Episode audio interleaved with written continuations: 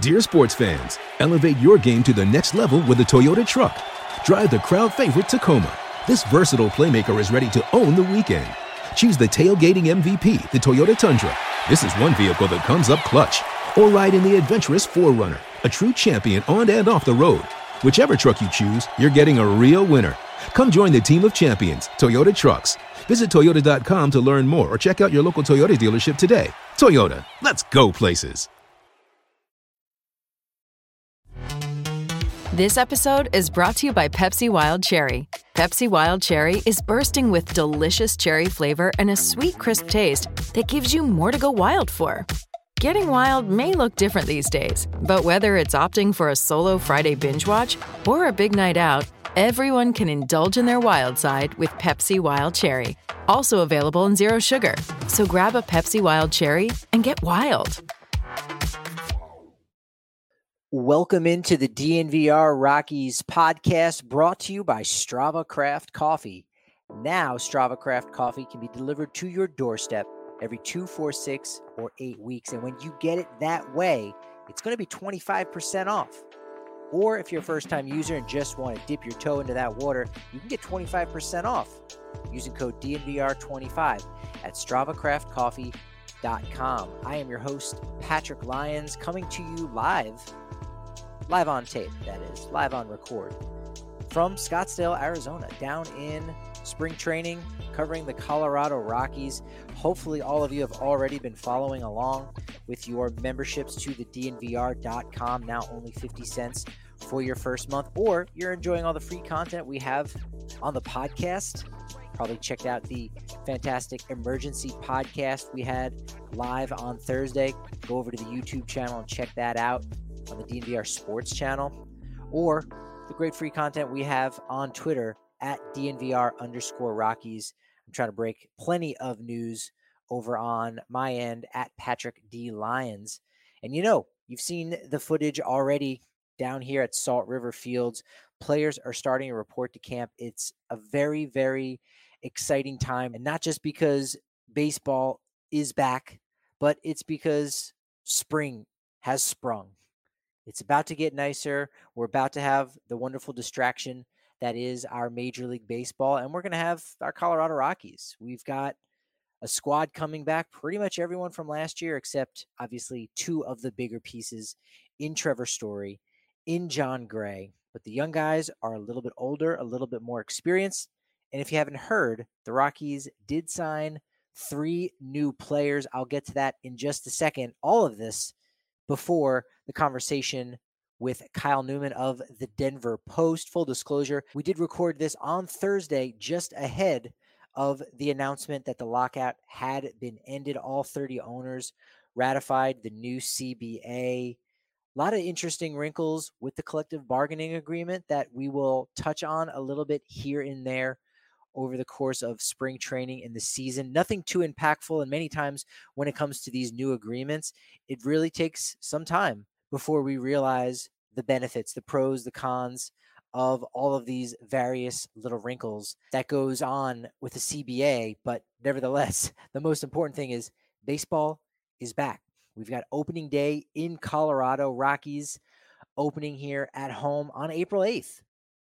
First time in a little while. They'll be doing that against the Los Angeles Dodgers just three and a half weeks away. We're halfway through spring training, believe it or not, even though we're halfway through the month of March. Just going to have that delayed start on April 8th against the Dodgers at home at Coors Field. Originally, the time was 2:10 p.m. Mountain Standard Time. We'll find out if that's the case. Actually, it's Mountain Daylight Time, as we know now. We've got that extra hour in the evening of sun. Gotta love that. Another tip letting us know that baseball in springtime is on its way. For anyone heading down to spring training, looks like March 17th, Thursday, just a couple days from now, it's going to be the first spring training game. That will be against the Diamondbacks, a tradition carried on between the two organizations who share Salt River Fields. They'll actually be at Salt River Fields the next day on Friday, March 18th, as the Diamondbacks are the home team and the Rockies are the visitors. So the first four games are going to be down here in Scottsdale. Not sure of what the TV situation is going to be or even play by play situation. I know sometimes it can even be hard on the MLB app just to get play by play games. We'll keep you in touch with what's going on with that as soon as we know.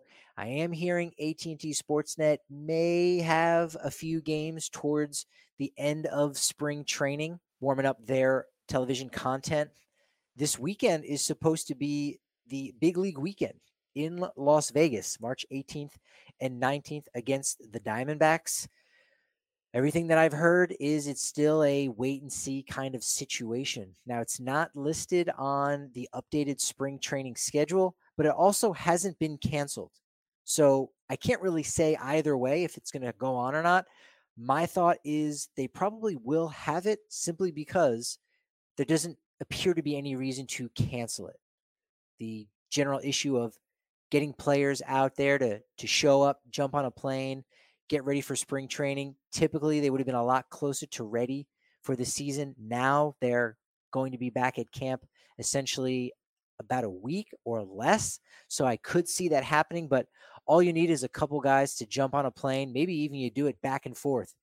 You've got you get McMahon and Marquez on Friday the 18th, and then on Saturday it's Blackmon, Senzatela, and Brendan Rodgers. Some combination of that on Saturday. And so a little bit of each. So not everyone is is getting bogged down by that kind of travel. But we'll kind of wait and see what happens with that. Rockies have 19 games during the Cactus League play, 11 games at home, 12 on the road, tied for the most of any team. The White Sox only have 17 games if you don't count split squad games, which I really don't because typically when you've got split squad games, it just means your veteran players that are going to be on the 40 man roster are going to stay at home, and you're going to ship out some of the better younger players on the road to play against major league talent to get themselves ready for the major league season. All right, I alluded to it already. Three new signings. Shortstop Jose Iglesias has been reported to have signed with the Rockies. No word on how much that one year pact is worth. We did see the Cubs sign Andrelton Simmons for one year, $4 million. So I imagine Iglesias probably won't have top that. I'll I'll go ahead and throw out a guess of one year, three million. And Alex Colome, guy who is just a straight up closer, a guy that has that skill that we haven't seen in maybe a generation or so. Sort of a Jose Mesa. I mean, maybe even Lee Smith you can toss in. Not that he's a Hall of Fame kind of caliber player, but Alex Colome is straight up a closer. He might live on a tight wire a little bit. He might do that thing that Daniel Bard did somewhat of the first half of the season with the Rockies in 2021 or throughout 2020, where he's putting runners on and making it interesting when you really don't want it to be. But he can deal with that. He's been in that spot. I've said it time and time again since I've been down here. The last six years, Alex Colome has 155 saves. That's fourth most in all of baseball. That's pretty damn good. So he's essentially been a plus wins above average type player, ERA plus almost always over 100. So he's very interesting. 33 year old relief pitcher has been bouncing around all over the place. Think of him just as the closer version of CJ Cron. Cron was brought in, thought to be a good fit if healthy, and he absolutely was. Had a very good season. Brought him back on a two-year, $14.5 million deal. Similar instance with Colome. He's been around the block. One-year deal. Hey, close out games. Now you can use the best of Estevez and Bard in the seventh, in the seventh and eighth inning. And you know what? If it doesn't work out with Colome, and maybe it doesn't even work out with one of the veteran guys, one of the youngsters can slide up a spot. It's just a very good depth piece, not a guy that's going to contend for the sixth or seventh inning. We're talking about a ninth inning guy. So I think that fills a pretty significant hole. We'll wait and see about the outfielders. So many names been kicked around. I've got the next week to let you know what I think about those outfielders. So stay tuned in because I think some of them are definitely not a good fit, not because the player doesn't fit, but because the player's situation doesn't. Again, we will get to that this week. Final guy that was picked up outfielder Scott Schebler, minor league invite, a guy who I think in 2016 was it or 2017, hit 30 home runs, only 67 RBI that season. But a guy who has some pop, hasn't really done it too much at the big league level. If he earns a roster spot, they will need to make room for him on the 40 man roster. Otherwise, maybe he'll stick around and play down in Albuquerque as the AAA club could always use some depth. Well, look, that's the long and short of it here. I want to get to this conversation with Kyle Newman, get into some interesting things all about the Rockies' inner workings with the front office. Dick Monfort, Walker Monfort, the Rockies Hall of Fame, you name it. And keep it tuned in because this week it's going to be a lot of really fun conversations. Hoping to bring you some player interviews. Already spoke with Todd Helton, Lucas Gilbreath, Garrett Hampson on the record, several guys off the record going forward. It's exciting. Baseball is back. We'll see what happens with the Rockies. They may not be world beaters, but guess what? They're going to be entertaining. They always are. And if we're talking about entertaining, we're talking about the watch parties down on the corner of Colfax and York at the DNVR bar, where your membership gets you a bigger beer, a member sized beer at the DNVR bar. You get extra raffle tickets at all of our watch parties to get an opportunity to win some free gear. We've got gear. We've got special rates on gear too sometimes when you're down there. We have a members only Discord where you can chat with everyone in our community. And if you haven't already seen some of the great footage of previous Broncos tailgates or the Nuggets party bus, we've got that going on. And we're working on some things for the Rockies, both watch parties, both party bus stuff. We'll have to see what happens going forward, but make sure you are a member of the DNVR.com. Now, only 50 cents for your first month. And if you don't come down to the bar, well, that's okay because you can actually watch the Nuggets and Avs from home now. Yes. Did you know that? Evoca TV is the solution for watching Nuggets and Avalanche games as well as Rockies. Yes, now the Rockies can be seen on Evoca TV. Here's where you want to go evoca.tv slash DNVR. Up and down the Rocky Mountain region, Denver, Colorado Springs, Phoenix, you name it. Zero hidden fees or contracts. It's just $25 per month plus receiver, and your price is locked in for two years with Evoca TV. You never have to worry again about missing out on Nuggets, Avs, or Rockies. They also have Rapids, Mammoth, as well as CSU Rams and Denver Pioneers, all on Evoca TV. Check it out now, evoca.tv slash DNVR. My DraftKings Sportsbook pick of the week is a little early on the baseball stuff. I was looking at MLS games and I said, Patrick, you can actually talk about baseball. It's starting to rev up. It's starting to gear up. It's very exciting. So many cool prop bets right now over on DraftKings Sportsbook. They've really opened up and expanded. You could bet on whether or not a team makes the playoffs. And so that's where I'm going today. A really good value pick. Got to make sure I get my share of the Minnesota Twins going to the postseason. That's it. Will they go to the postseason? I'm saying yes at plus 300. You've already seen them swing two trades. They got shortstop Isiah Kiner-Falefa to replace Andrelton Simmons. They also acquired Sonny Gray, a front of the rotation starter from the Cincinnati Reds. So, right now, in what is very much a weak division in the AL Central, I do like Cleveland. Chicago White Sox are the team to beat. Detroit's a little bit better. Kansas City, well, they're a baseball team. I can say that. But in a division that is not terribly great, I think Minnesota can beat up on teams. And don't forget, there are six teams now in the MLB postseason. Plunk it down. Get your shares on my DraftKings Sportsbook pick of the week, plus 300 Minnesota Twins to make the postseason. Joining me today on the DNVR Rockies podcast is a special guest, a man who's been following the Rockies, well, frankly, his entire life. It's Kyle Newman of the Denver Post. What's going on, buddy? Patrick, thanks for having me here appreciate uh, us talking some baseball. Do you think the media? How how do you think the media has been covering it? Has it been almost too optimistic? Have they been just really repeating uh, ad nauseum the, their sources, whether it's you know the player side or the owner side, just trying to get their narrative out there? Has it you know been too positive? Maybe. It, it's kind of been a hodgepodge. You know, I, I, I hesitate to criticize too much because you know, props to ESPN and you know USA Today, Bob Nightingale, and you know uh, Washington Post. I know has been doing a lot of reporting. The Athletic, just all the all the uh, folks who have boots on the ground had were at the Jupiter talks and now covering this latest round. It's it's been a PR battle, that's for sure. I mean, personally, I think the players are winning this one. Now, if we go back to 2020 before the pandemic, that back and forth, they both look bad in my opinion. But now, as we get further along here, especially, you know, you, you saw Scherzer tweet out last night, "Hey, please, fans, hang in there with us. Like we're trying."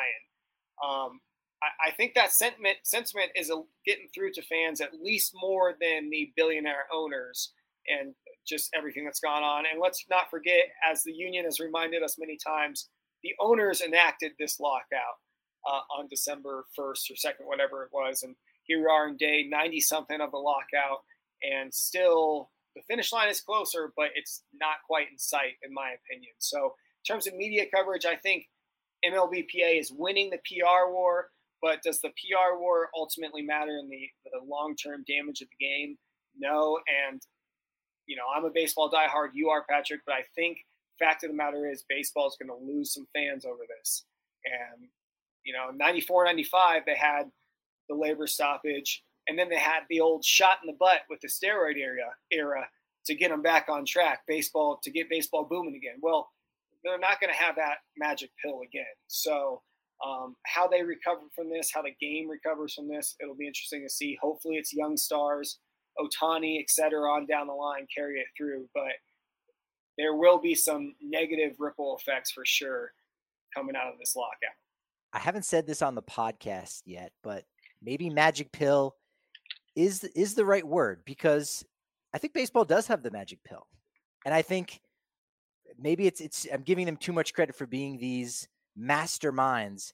But you're right, Kyle. We're, we're not going to have a, a PED explosion going on where there's going to be players hitting multiple players hitting 70 plus home runs.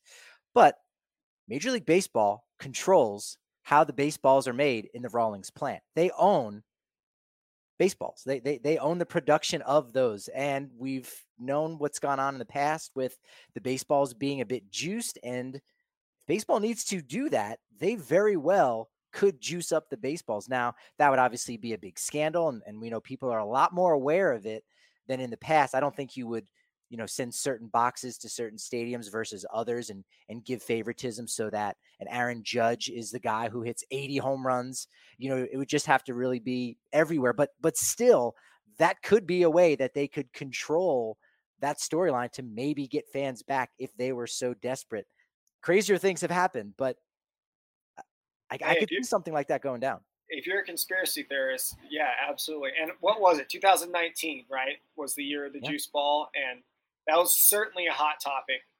Um, yeah, the fact that happened, what you said could happen. You know, you, you, don't really have to be a conspiracy theorist to believe, oh, yeah, Major League Baseball juice up the balls. Yeah, probably. Yeah, they do that. Yeah, get and pump a little excitement back in the game, piss off Max Scherzer a little bit. yeah, they, they would do that. Um, but yeah, I think the balls certainly weren't weren't continued watching as we go forward here because ever since it became clear of oh who controls the means of production on these and um, how how did this happen of of you know and all the reports that came out of 2019 that's certainly something I, I, I wouldn't be surprised if that did happen again. Yeah dr meredith wills is is someone who's who's on top of that and getting all samples from different games and dissecting them it's impressive. Yeah i mean her alone, like she she like did so much reporting on that topic alone that was eye opening. You're like, oh, she just blew this thing open. Like, thank you. Okay, no matter what the commissioner says, we'll go back to the doctor here and her report. Yeah, this this seems more accurate. And I'm glad it's someone who is a doctor too. Because yes. well, no, the doctor said it. So no, no, not just some sports writer, not just some some crazy guy who sits up there with a pen in a, a scorebook. Okay, this is a doctor. That's right. It's it's officially official. And you know, one of our guys here, uh, we put quotation marks around guy. Well, he's he's from Denver. He's he's part of the Colorado Rockies, so we know him well. Dick Monfort obviously has played a, a, a huge part in this um, as as one of the the lead in, in, on the on the owner's side, and he's injected himself in there. And so again, nationally, Colorado, here we are in the middle of, of no man's land, the only one in this time zone. And nationally, people are starting to to take more of an eye on him and and how he's been going about things. And he's really been kind of the perfect foil in all of this, where he represents an owner who is you know controls a small to mid market team, but still goes out and spends money, but is also somewhat cash strapped. And so he kind of is the perfect guy to put out there. How how do you think he's looked uh, in general terms throughout most of this, uh, considering everything that's been going on.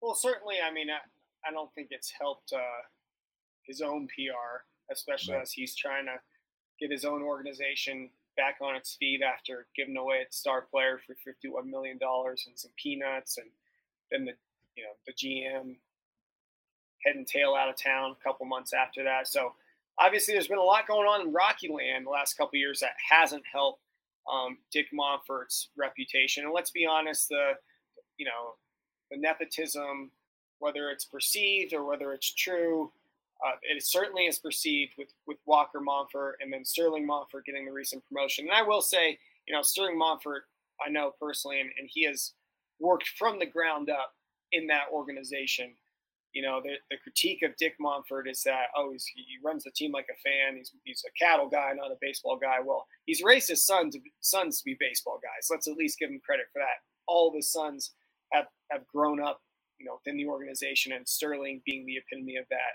uh, going through from the field crew all the way up now to, to the scouting and, and the front office, being part of the front office. But back to your question, Patrick. Uh, it's been a tough role for Dick Monfort to take on. And who knows what is going on in the negotiations behind closed doors. And, and if, if Dick Monfort has been a, a, roadblock to getting this new CBA done, or if maybe he's been a more reasonable voice in the room and said, hey, guys, we can't lose games. We can't lose the trust of the players, even though it's probably already happened. Who knows uh, what what that's what that's looking like? But he certainly has had a central role in this. So, uh, you know, if, if we're at Dick on right now, I'd say, hey, Dick, let's let's get it moving in there, you know, because it's not just Dick Monfort's reputation that's hurting. As I mentioned earlier, it's all the owners who are taking a huge hit right now and and really costing themselves fans. And yeah, Dick Monfort pretty much has like a bulletproof beacon in Coors Field where it's going to draw fans no matter what. Even after this lockout, even if the Rockies are fighting for fourth place in the division, but Monfort's got a spearhead, you know, as as the chair of the labor board, he's got to be one of those guys in that room today, tomorrow, going forward here to help get that deal done. It's it's hard. It's tough to judge him though, having not been a fly on the wall. You know, maybe some stuff will come out later. Maybe the players will bring out more stuff as as this drags on. But I'll be interested to see if he is a roadblock or, or a peacemaker in this deal, and it's tough to say. Yeah, in a weird way, you you could kind of imagine him as a peacemaker because right he's got a lot to lose just as much as anyone else. And we're not even talking about just Coors Field. There's the whole McGregor Square business right next door that's impacting his pocketbook. So he's going to be a guy like, hey, come on, let's let's give the players a little bit more because we're currently giving them nothing. Yeah, that's what makes me think like almost in my gut.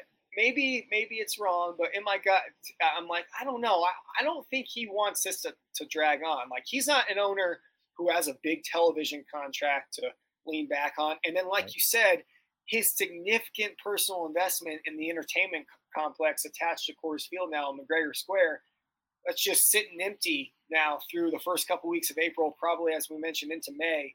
That's going to kill him. Like he needs that. So I, I hope he's being a peacemaker. What has been your early impression so far of McGregor Square? I know you got to see it a lot last year. Really, the All Star break and the the All Star game and all that festivities, that was kind of the first opportunity we got a chance to really get our eyes on it. You know, all the all the inner workings and whatnot. Looks like a beautiful facility. How, how do you think it's been going so far, just as a as a location, just as a destination to go to? And if you know anything about the financials, how that possibly impacts the Rockies, because they will they want to say that no, that's just a separate thing, even though when when you head to the website, there's a lot of a lot of crosstalk between it being a, a Rockies facility, but it's also not. It's it's the best of both worlds as far as what they would try to have you believe. Yeah, I'm uh, not in tune to financials. I don't have sources leaking me spreadsheets, but I can pretty confidently say they're definitely intertwined. I mean, it's the stadium entertainment complex right next to the stadium, taking on the new age form, SunTrust Park et al. You know, this is what Dick Monfort is doing. It's clear. I don't fault him for it, but now, of course, their official stance has to be the club is the club, and that's that. But no, Dick Monfort and the Monfort family is, is the one owning all of it. So of course, it's intertwined. Impressions of McGregor Square. I mean, I, I like it. I like uh, a lot of the historical references, references to October mixed in there. The Rally Hotel, just walking through it, seems pretty cool. Um, I have not eaten or dined at any of the places in there, admittedly, and that's just because every time I've gone there, it's been slammed, and also I'm mostly working. So, um, but I like the vibe. I think definitely an upgrade over a, a parking lot, right? uh, one complaint I do have, though, the evolution of the ball sculpture, as you recall from the old Wynkoop walkway, as yep. you walked right before the bridge over to the stadium, there's a, uh, like an archway and it had all these balls. It's called Evolution on the Ball. Well, anyways, if you want to learn more about that sculpture, I did a story on it last year or a couple years ago, whenever this McGregor Square was being built. And basically, they, they kind of just were like, all right, sorry, artists, we're like, we're taking this out of here. And I was walking in downtown a couple weeks ago. I saw still in the Rockies parking lot, like one of the far lots, like sectioned and fenced off, still in like all these pieces. It's of on Blake. They, it's on Blake too, so you can see right it. off Blake. You can see it from the street. Yeah. Of course, they told the artist, "Yeah, we got a plan. It's going to go here, maybe here." Yeah. Well, eh, it's not looking like it's going anywhere. And and hey, as a baseball fan, as an as an artsy guy, I always appreciated that. I remember it's one of the first things I remember about the stadium walking in when I was a kid is seeing all those balls and everything. Now, kudos to the Rockies. They've done a good job relocating all the bricks and the uh, brick baseball diamond. Remember that used to be on on the walkway there. They've located that to the south side, immediate south side of the stadium, just kind of away from the Branch Rickey statue. But yeah, I, I, I like to see that evolution of the ball sculpture back. And speaking of statues, I know uh, you've probably tweeted about this too, but it is time for Todd Helton clinches final out to go to the World Series statue maybe sometime soon. Maybe when he gets uh, sent into Cooperstown, as he seems to be on his way. Thank you, Larry Walker and SpongeBob. But um, ranting now here, but I do I do like McGregor Square overall. Hopefully, we'll have some baseball fans in there soon, going to actual baseball games. I've been one of the many people. There's several of them out there. Rox Pile Purple Row, banging the drum about a, a Rockies, you know, team Hall of Fame, and just having more about the history of the organization, some sculptures out there. I mean, Cargo has a very statuesque swing. You know, you could have something with him out there as well. But when the announcement was first made about McGregor Square, whenever it was last year, there there was supposed to be a Hall of Fame inside of McGregor Square, and in the entryway of the hotel, they have like a wall of some cool artifacts, but it's not fully a Hall of Fame. It's supposed to be coming in 2022 on the second floor of, of one of the buildings. I don't know if it's the hotel exactly, but there's supposed to be a Hall of Fame there. It's long overdue. And if that doesn't happen, that's that's a crime. I mean, you're a Colorado native guy, so you you know the history of the team, and you go, oh, uh, you don't have to win a World Series. You don't have to have copious amounts of Hall of Famers to have a great history or to have great people yeah. and great players a part of that history. And that's just it's something that the team and Dick Monfort himself needs to acknowledge more because he really doesn't. So they got like the on club level, right at Coors Field, they've got those casings in the hallway, sure. which that's really kind of like the most history they've got. Now that on the main concourse, they've got some banners for like silver sluggers and gold gloves, etc. But you're right. Hey, don't don't say you're building McGregor Square and say there's going to be a team Hall of Fame and then have one wall inside the Rally Hotel. Patrick Lyons is going to check you on that. That's not a Hall of Fame. Okay. So yes, I would love to see a Hall of Fame come to McGregor Square. That would that would up it for me. Because right now, to me, this is my one hesitation. This is my one biggest critique of McGregor Square is that it's a great little baseball environment. You great walking through. You see some of the pillars, some of the history, some Rocktober memories, but it's it's more of a obviously a retail commercial space as it's designed to. It's designed you come in, you spend your money. Um, now, I imagine the Rockies Hall of Fame will probably have a cost of admission too, but I'm much more inclined to spend 10 or 15 bucks in there as opposed to uh, one of those, let's be honest, higher priced Denver eateries, bars within McGregor Square. Uh, not to say I wouldn't stop there for a beer with one of my buddies right before the game. Probably will do that, but I would like to see a little more baseball flavor, baseball history in it too. And hey, one final note on McGregor Square is it's still got a throwback right there on the corner at the light out um, on the opposite side of the stadium. Is Joel Watkins hot hot dog stand, Diamond Dogs, and he's got the rainbow umbrella. Been at Coors Field every single year since it opened and he's a staple. You got to check him out. Speaking of cheap, he's never raised his prices, or maybe he's raised his prices by maybe a quarter in like 25 years or so. Wow. So he's one of the staples I always go to with my son and my family. And there's usually, you know, a line, but he's got an assistant. You're in the in and out in five minutes. You've got your dogs, your brats, everything can take into the stadium. So that would be my suggestion. And then enjoy the ambiance of, of McGregor Square as you walk through it with your bag of hot dogs and chips yeah, instead of buying maybe a whole meal for your family, every person in your group can buy a book from the, the tattered cover. And you go, yeah, there you go. You get better bang for your buck and you're supporting the local business uh, in more than one way, especially the, the hot dog vendor there. That's love that. Yeah, we I, I miss having the hot dogs uh, before and, and, during the game because since the pandemic, as you know, uh, we we the press is not taken care of the way it used to be. I try to fill my tummy on the M and M's and the Chex Mix and, and potato chips boy, you know, you think the press, the Rockies press, would just be, you know, served up ribeye and fish, but no, it's it's bare bones back there in, in the lunchroom. That's why I pack my lunch, Patrick. You got to bring your lunchbox, your kid's lunchbox.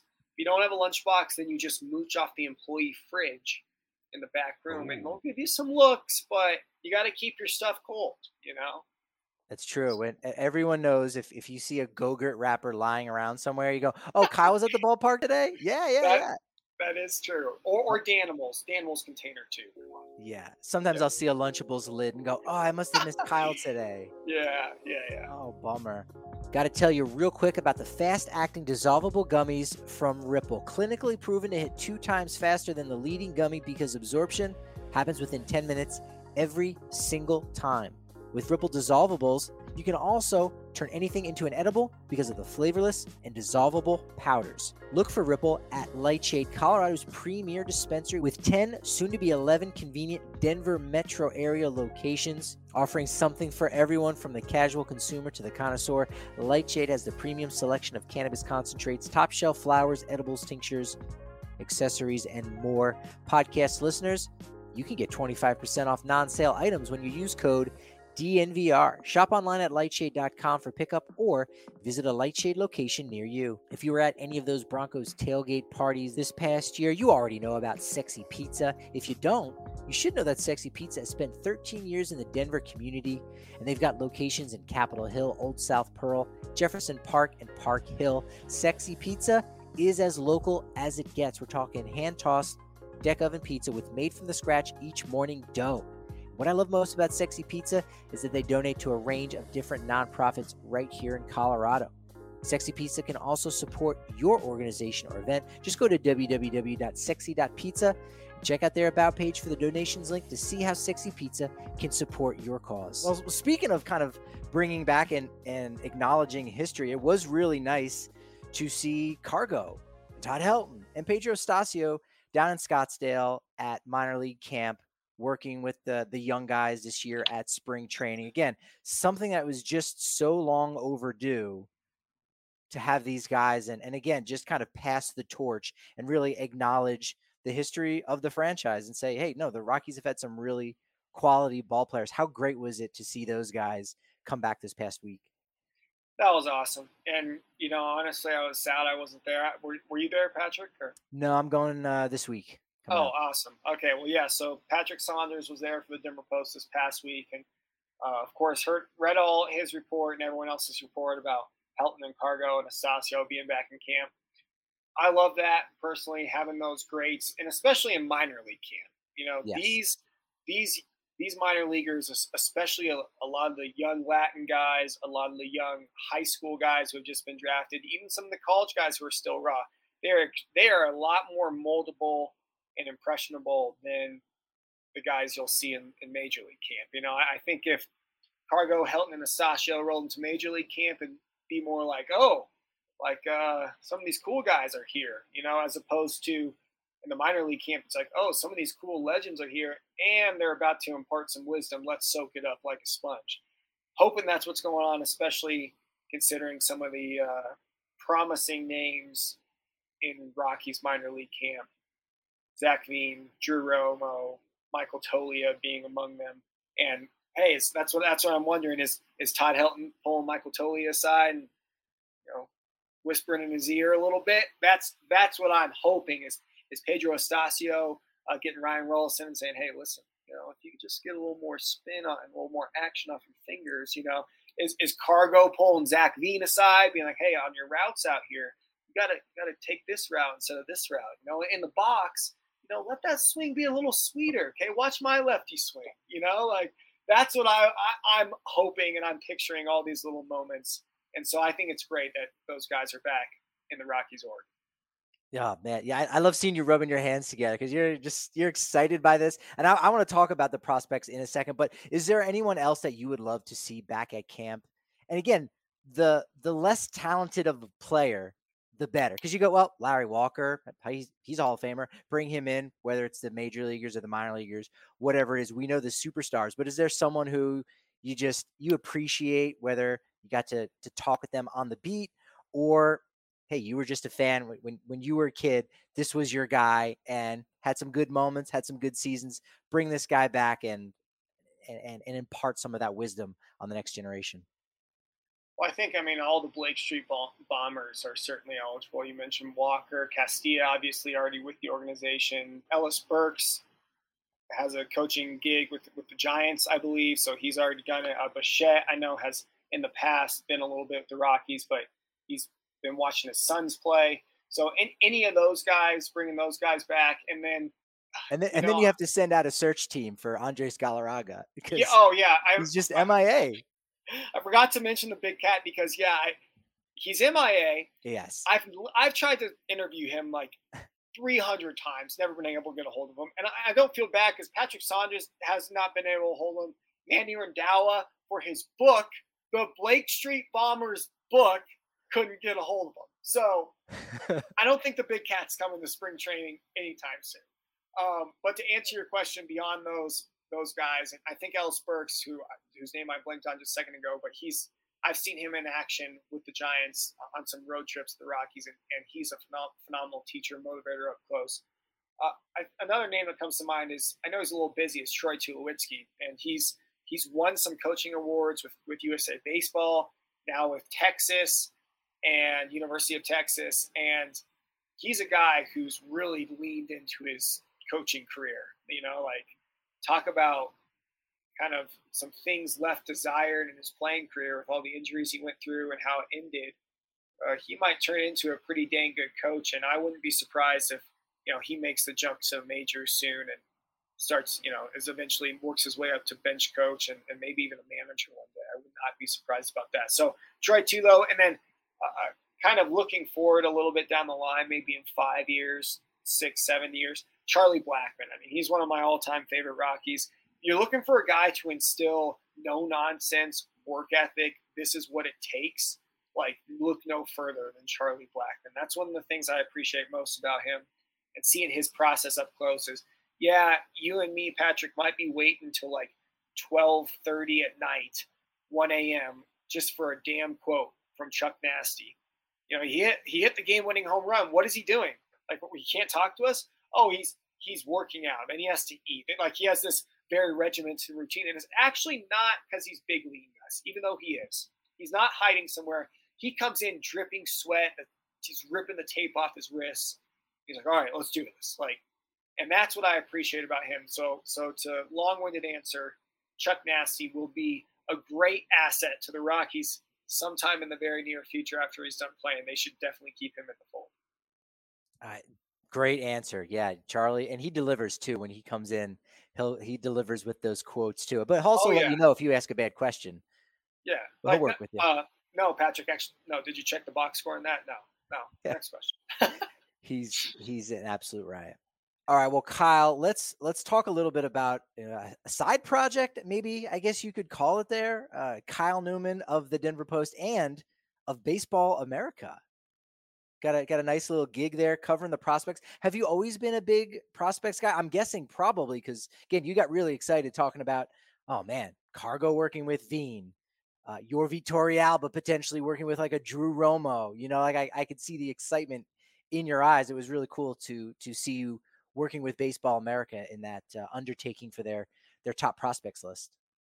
Yeah, that was an awesome opportunity I got this year to write their prospects list for their baseball handbook, for their prospect handbook, it's called. And you should definitely order that online if you haven't, because it's not just the Rockies, obviously, all all the teams, top to bottom, you know, one through 30, intense scouting reports, especially on the top 10. But to answer your question, I have always been just really interested in the minor leagues and covering the minor leagues. One, as you guys know, there's there's a void there. Not very many people cover it. Two, it's pretty high interest to those who really follow baseball or Rockies diehards. Um, and number three, this is probably my favorite part, is you actually get to know the players. You know, by the time they come up to the big leagues, save for your really personable Ryan McMahon, you know, those type of players, they're they're guarded they're they're media savvy. You know, they know how to deflect questions. They know how to give you what you need, but not really give you much. You know, but in the minor leagues, there's still kind of an open book. You can still get to know them personally. You can still get to kind of figure out what drives them, um, what frustrates them, who they really are as a player.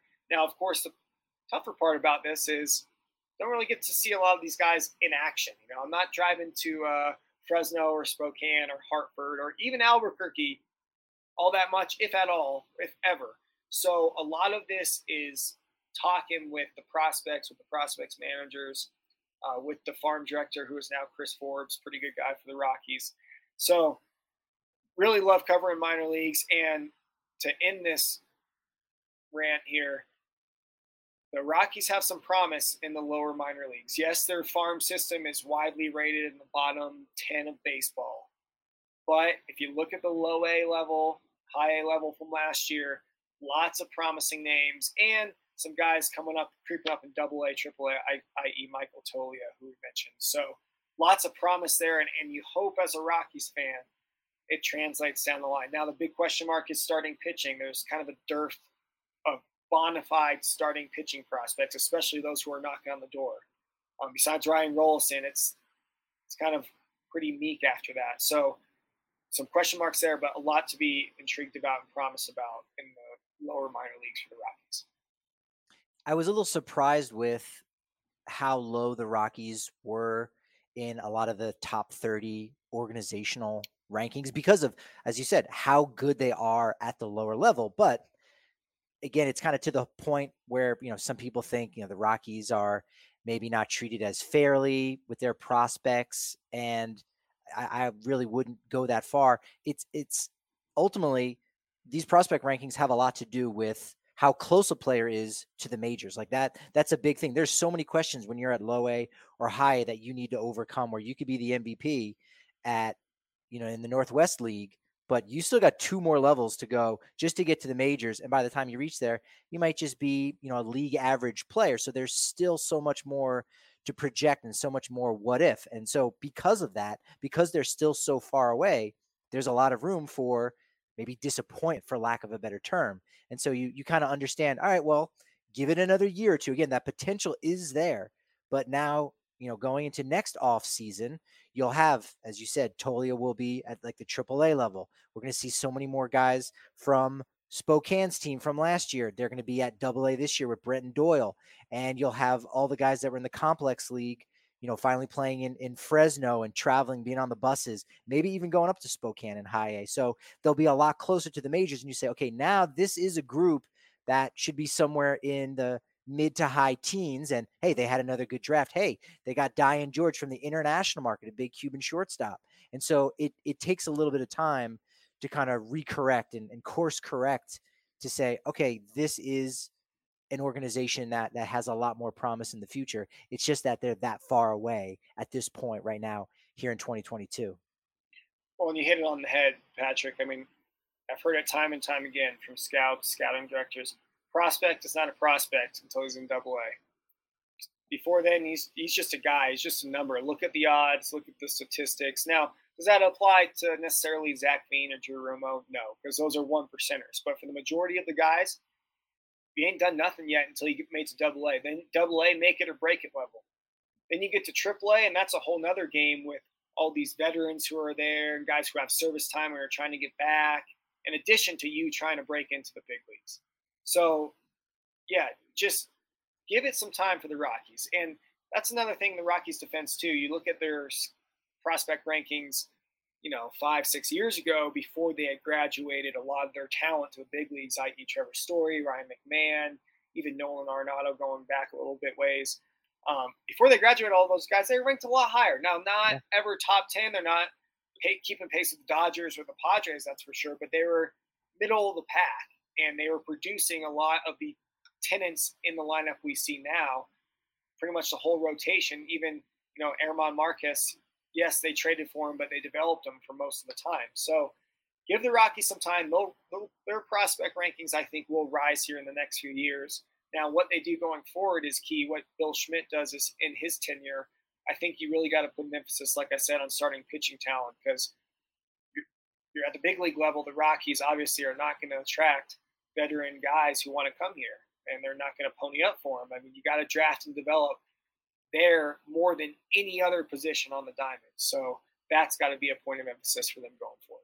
Do you think that they've somehow figured it out, quote unquote, with these homegrown guys? That again, if if you looked at that group, even going back to uh, uh, Chatwood, who I know they got acquired in a trade, but Tyler Anderson, Chad Bettis, Jon Gray, all those guys with the the current crop with with Freeland, Marquez, who again they they still developed even though he wasn't originally a Rocky, Senzatela, uh, and now now Gomber. This idea that they maybe can you know cultivate these players either because they're at ballparks that are you know very homer prone, you know.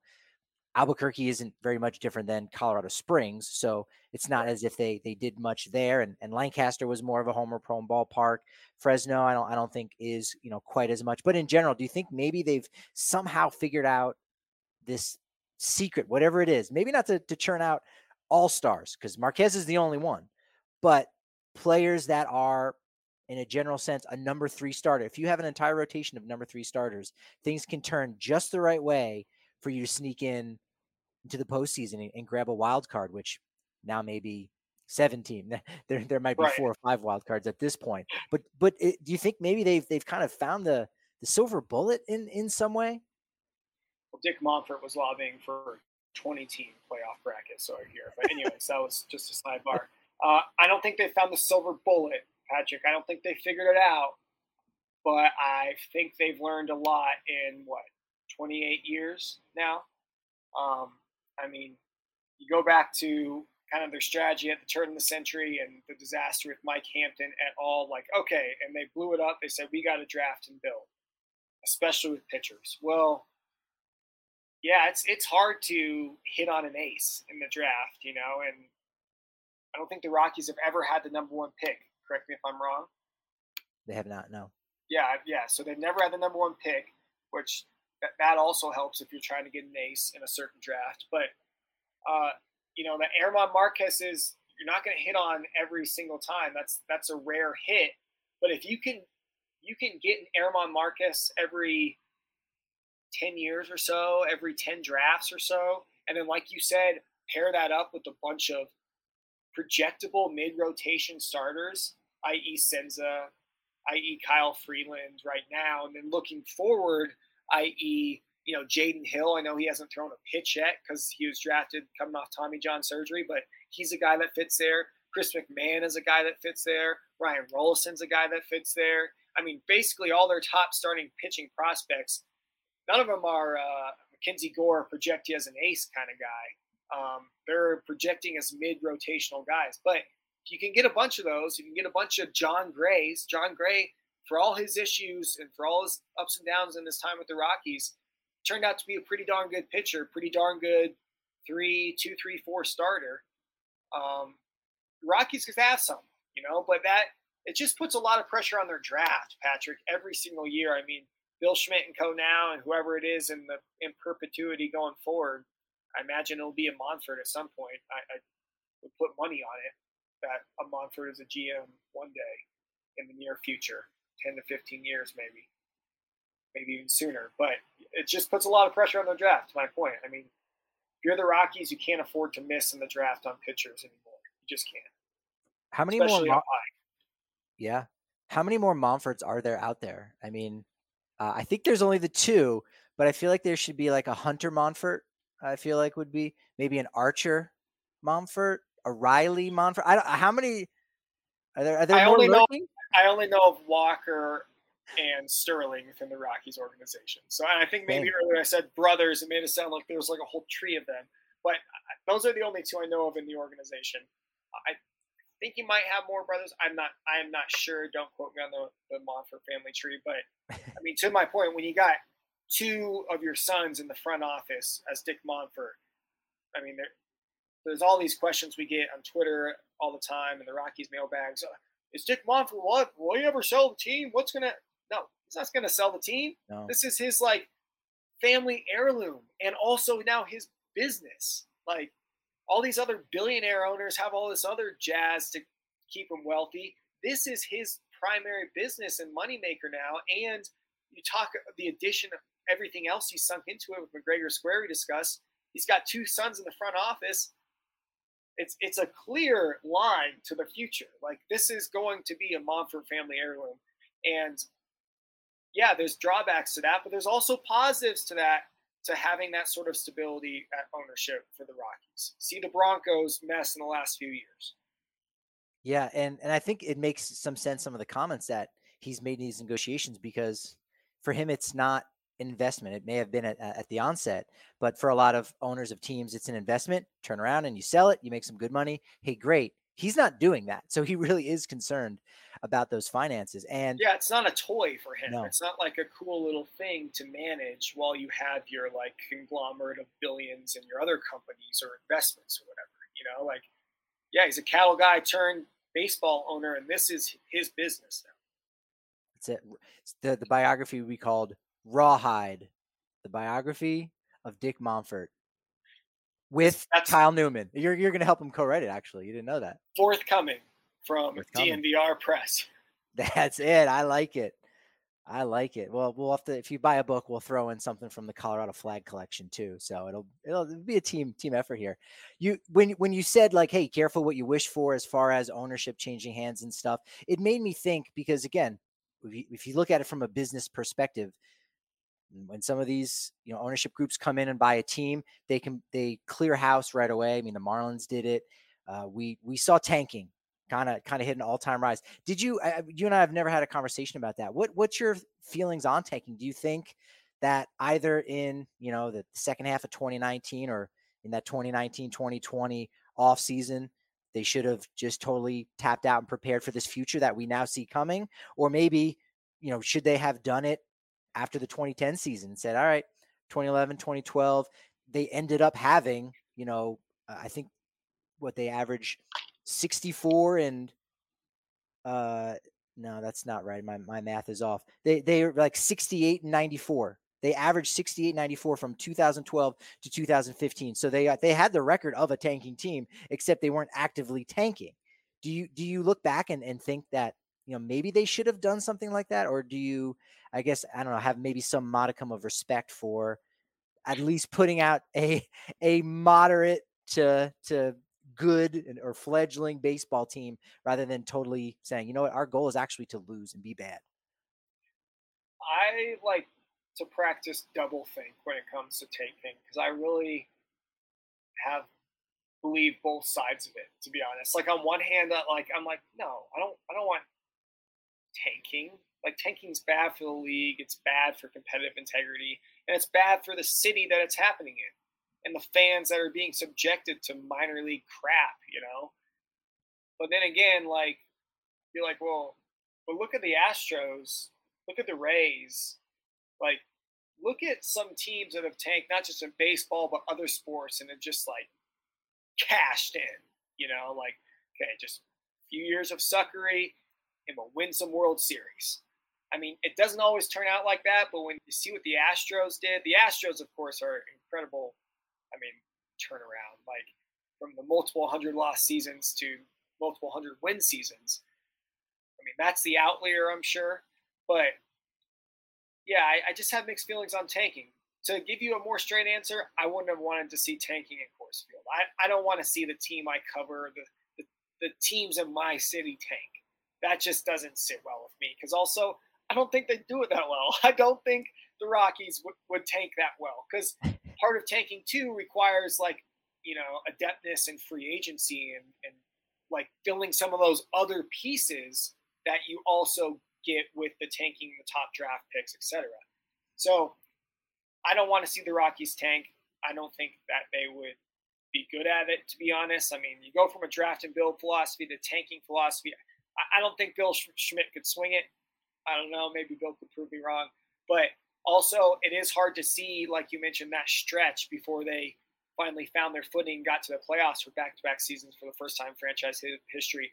They might as well have been tanking. I mean, they were bad enough.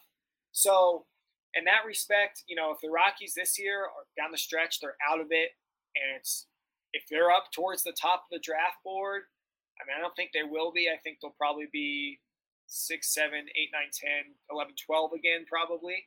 But hey, why not call up some guys and maybe put some younger guys in? I mean, they, they did do that at the, kind of at the end of last year, but it's never been really tanking for them. Not not officially. Yeah, it's not it's weird. Yeah. Like you said, the double thing can go back and forth and say, well, left to their own devices, outside of 2007, not a lot of success. So, okay, hey, here's a strategy that is essentially proven to work at least to a degree. And all right, Cubs maybe haven't had the exact same amount of success as the Astros, still won the World Series. You know, Phillies I think are uh, didn't do a very good job of that, but uh, where actually no, they didn't get to the postseason at all. Atlanta did it, and it's kind of it, wor- it worked out for them in, in a general way. Yeah, but let's so to your point though, Patrick, you're right. Let's let's review here. 29 seasons of ball, zero division titles, yeah. five playoff appearances, um, all of which came via the, the wild card, obviously. The one pennant, which came via the baseball gods, let's be honest. So why the hell not? What do you got to lose? Like three, three decades and you ain't done nothing. Might as well try something. I don't that's, that's, that was that's my thought of like, yes, you should absolutely do that. But then somebody did make the point, kind of that you did. You go, you still need to have the right people in place to do it. You can't just fall backwards. You really have to have a full commitment to it and really be able to look almost 10 years down the line and you you've got to play it that way. So if like they would have just yeah. Would you trust a team to tank that is like last in baseball and analytics and doesn't even have their act together in analytics? You kind of need to know analytics to tank. Just my opinion. Are you saying the Rockies would would rock? Hey, the Rockies are rockying. They're tanking and they end up having an 81 win season. they go, they, have, they go 500. Go no, what? We're supposed to be getting the first pick. We're supposed to be getting yeah. Andruw Jones's son in the draft. What are we doing? That you're right. That is the worry. And you go, ah, you know what? It just kind of is what it is. All right, finally to just kind of wrap up when this lockout does end and and we start the 2023 season. Uh, what what, do you, what kind of moves do you think the Rockies may make? Do you do you think they're gonna? I'm not gonna say follow through on their promises. They haven't necessarily made any promises, but they seem to have a lot of interest in people. And, and there's so much that we don't know. If you just had to go with your gut, do you think they will at least acquire one notable name out there in free agency, or are they essentially going to stand pat and maybe just try to see what's out there on a on a short term kind of deal on, on a one year deal? That's hey, nobody else wants you. Yeah, we'll we'll take you on a minor league contract. My gut is they do a couple guys on minor league contracts, kind of prove it kind of deals. Yeah. Um, who maybe are washed up or left in the mud after the free agent frenzy that's going to follow when this lockout ends. Um, kind of like CJ Cron was last year, minor league deal, morphed in, you know, improved it, got the big league deal, and then Bill Schmidt re-signed him to a two-year deal right after the 2021 season. Also re-signed Senza five-year extension. I give that a thumbs up as well. Hopefully, Senza can bring some stability alongside Marquez to that Marcus to that relation to that rotation here for the next few years. But to answer your question, I do think they make maybe one big league signing for a multi-year contract. Not not anything huge. Let's not go Ian Desmond on us. You know, five years, seventy mil for a guy who hasn't played the position you're signing him for. Hopefully not that. You know, but maybe a I don't know an outfielder for a couple years, power hitting outfielder, Kyle a Kyle Schwarber type two years, 20 million, two years, 25, whatever it is.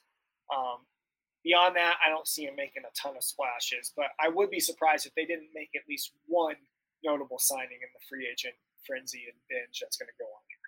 So if I if I can read between the lines, if they do sign Schwarber for something like five years, seventy or eighty million dollars, he won't be playing shortstop. You'll you'll they'll keep him out in left field, maybe.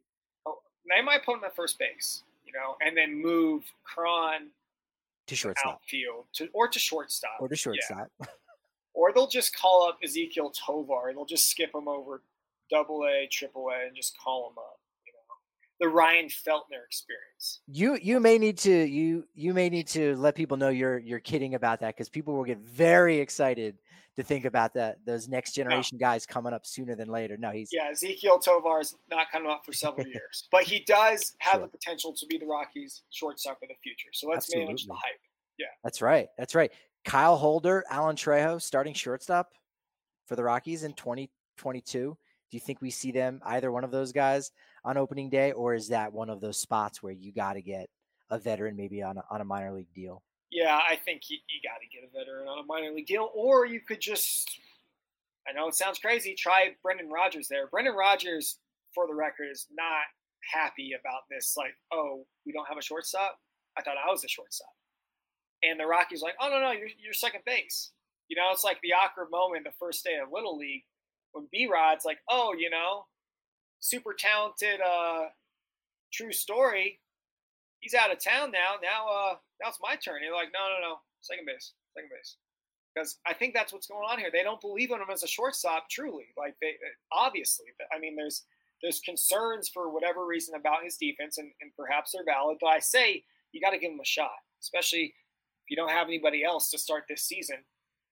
Give him a shot, or yeah, bring in a guy on a an established veteran on a minor league deal or a one year prove it deal, and, and let them compete and maybe share time up yeah, no, that that's a, a, perspective I hadn't thought about it from from where he's standing because I think you understand. Uh, again, Ryan McMahon is the guy you go back and look and say maybe what could have been if he wasn't jostled all around the infield, and even still, he hasn't had a full season at his somewhat natural position of, of third base. We've still yet right. to see that, and so you're going to do the same thing to, to Brendan Rodgers again, but he's going to bet on himself and say, no, not only can I do the defense, but I can continue, I can continue to make progress offensively like I did in, in 2021. You're right. He's he's going to bet on himself, and he should.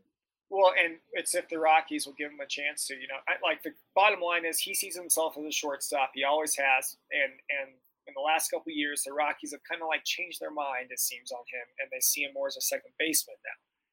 Uh, where that leaves him at shortstop in 2022 is anybody's guess, but we all know Trevor Story. He's going to sign elsewhere, and, that, and that's going to be quite a bidding war between the teams that are interested in him once this lockout ends. I'm I'll be interested to see how quickly he gets scooped up. And I, I think he might even get more than was originally projected, especially yes. with, with the with the CBT and all that tax business. You go, well, Carlos Correa, we know is going to be three hundred million dollars. So this it, it's like the housing market in Colorado. You see the sticker price and what it's worth, and you go, well, you got to be a little more aggressive. I can at least afford that, and I can go over that asking price. So they're going to go over on Trevor Story because he's the bargain versus you know the McMansion in uh, in Carlos Correa. Yeah, you know Trevor Story's on the market here in the Denver housing market. He's a house. He's six hundred thousand. You know, families going to look at it. They're going to have to bring seven fifty cash to get him right there on the spot.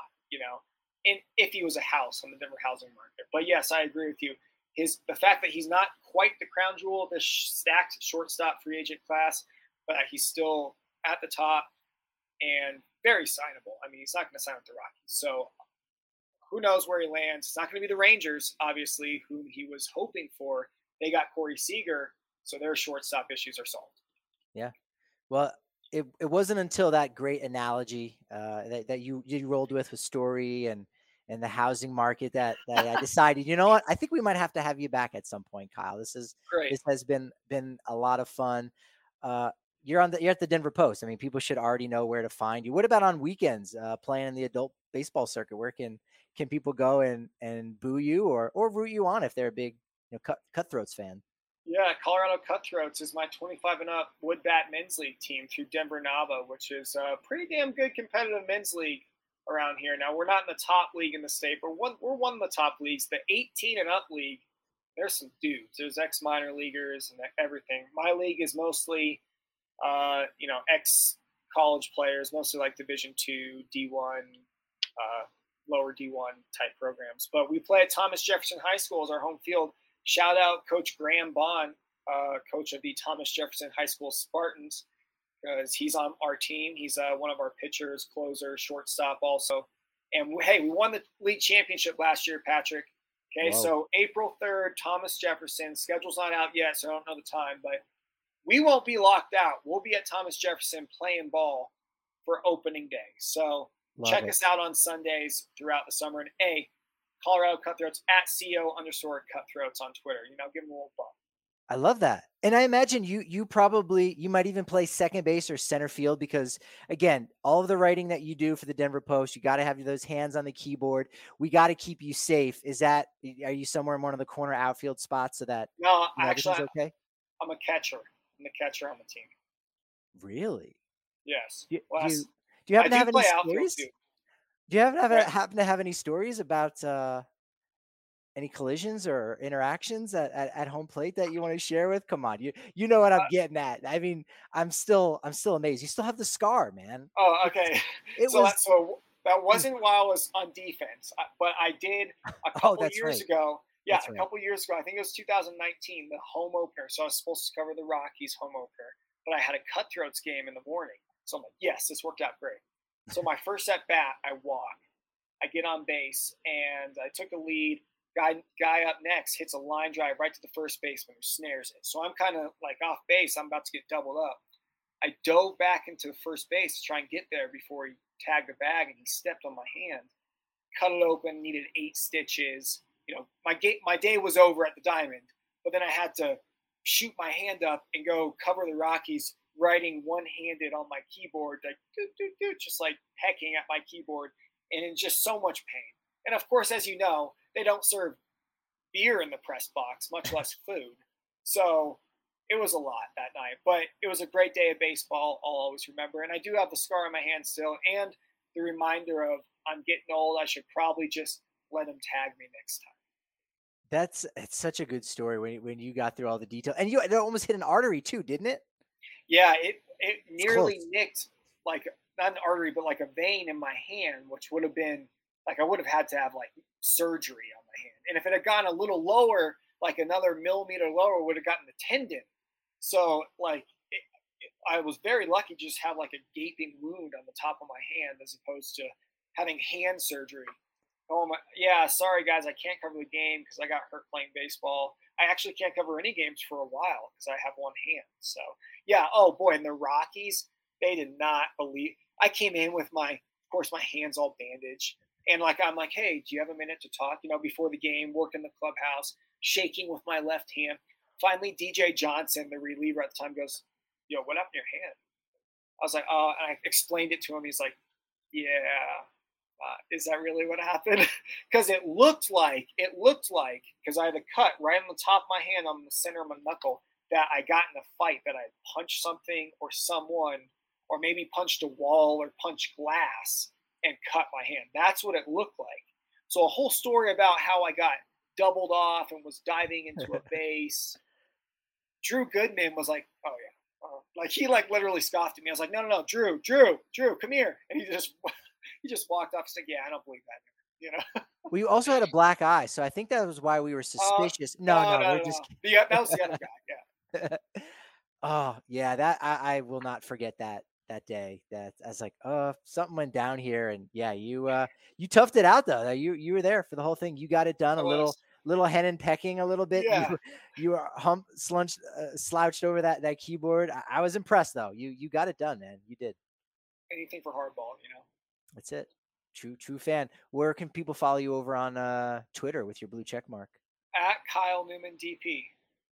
Love it. At Kyle Newman, DP. I'm at Patrick D. Lyons and all our great Rockies content at DNVR underscore Rockies. Remember, only 50 cents for your first month at the DNVR.com. This has been a lot of fun, but you know what they say about momentum? It's only as good as tomorrow's podcast. So I'll talk to you then. Our friends at Green Mountain Dental Group have taken great care of all of our DNVR members over the years, especially those who've made the permanent switch. Now, when you schedule a cleaning, x ray, and exam with them, you're going to receive a free Sonicare toothbrush from Green Mountain Dental Group, located only 15 minutes from downtown Denver. Dear sports fans, elevate your game to the next level with a Toyota truck. Drive the crowd favorite Tacoma. This versatile playmaker is ready to own the weekend. Choose the tailgating MVP, the Toyota Tundra. This is one vehicle that comes up clutch. Or ride in the adventurous 4Runner, a true champion on and off the road. Whichever truck you choose, you're getting a real winner. Come join the team of champions, Toyota Trucks. Visit Toyota.com to learn more or check out your local Toyota dealership today. Toyota, let's go places.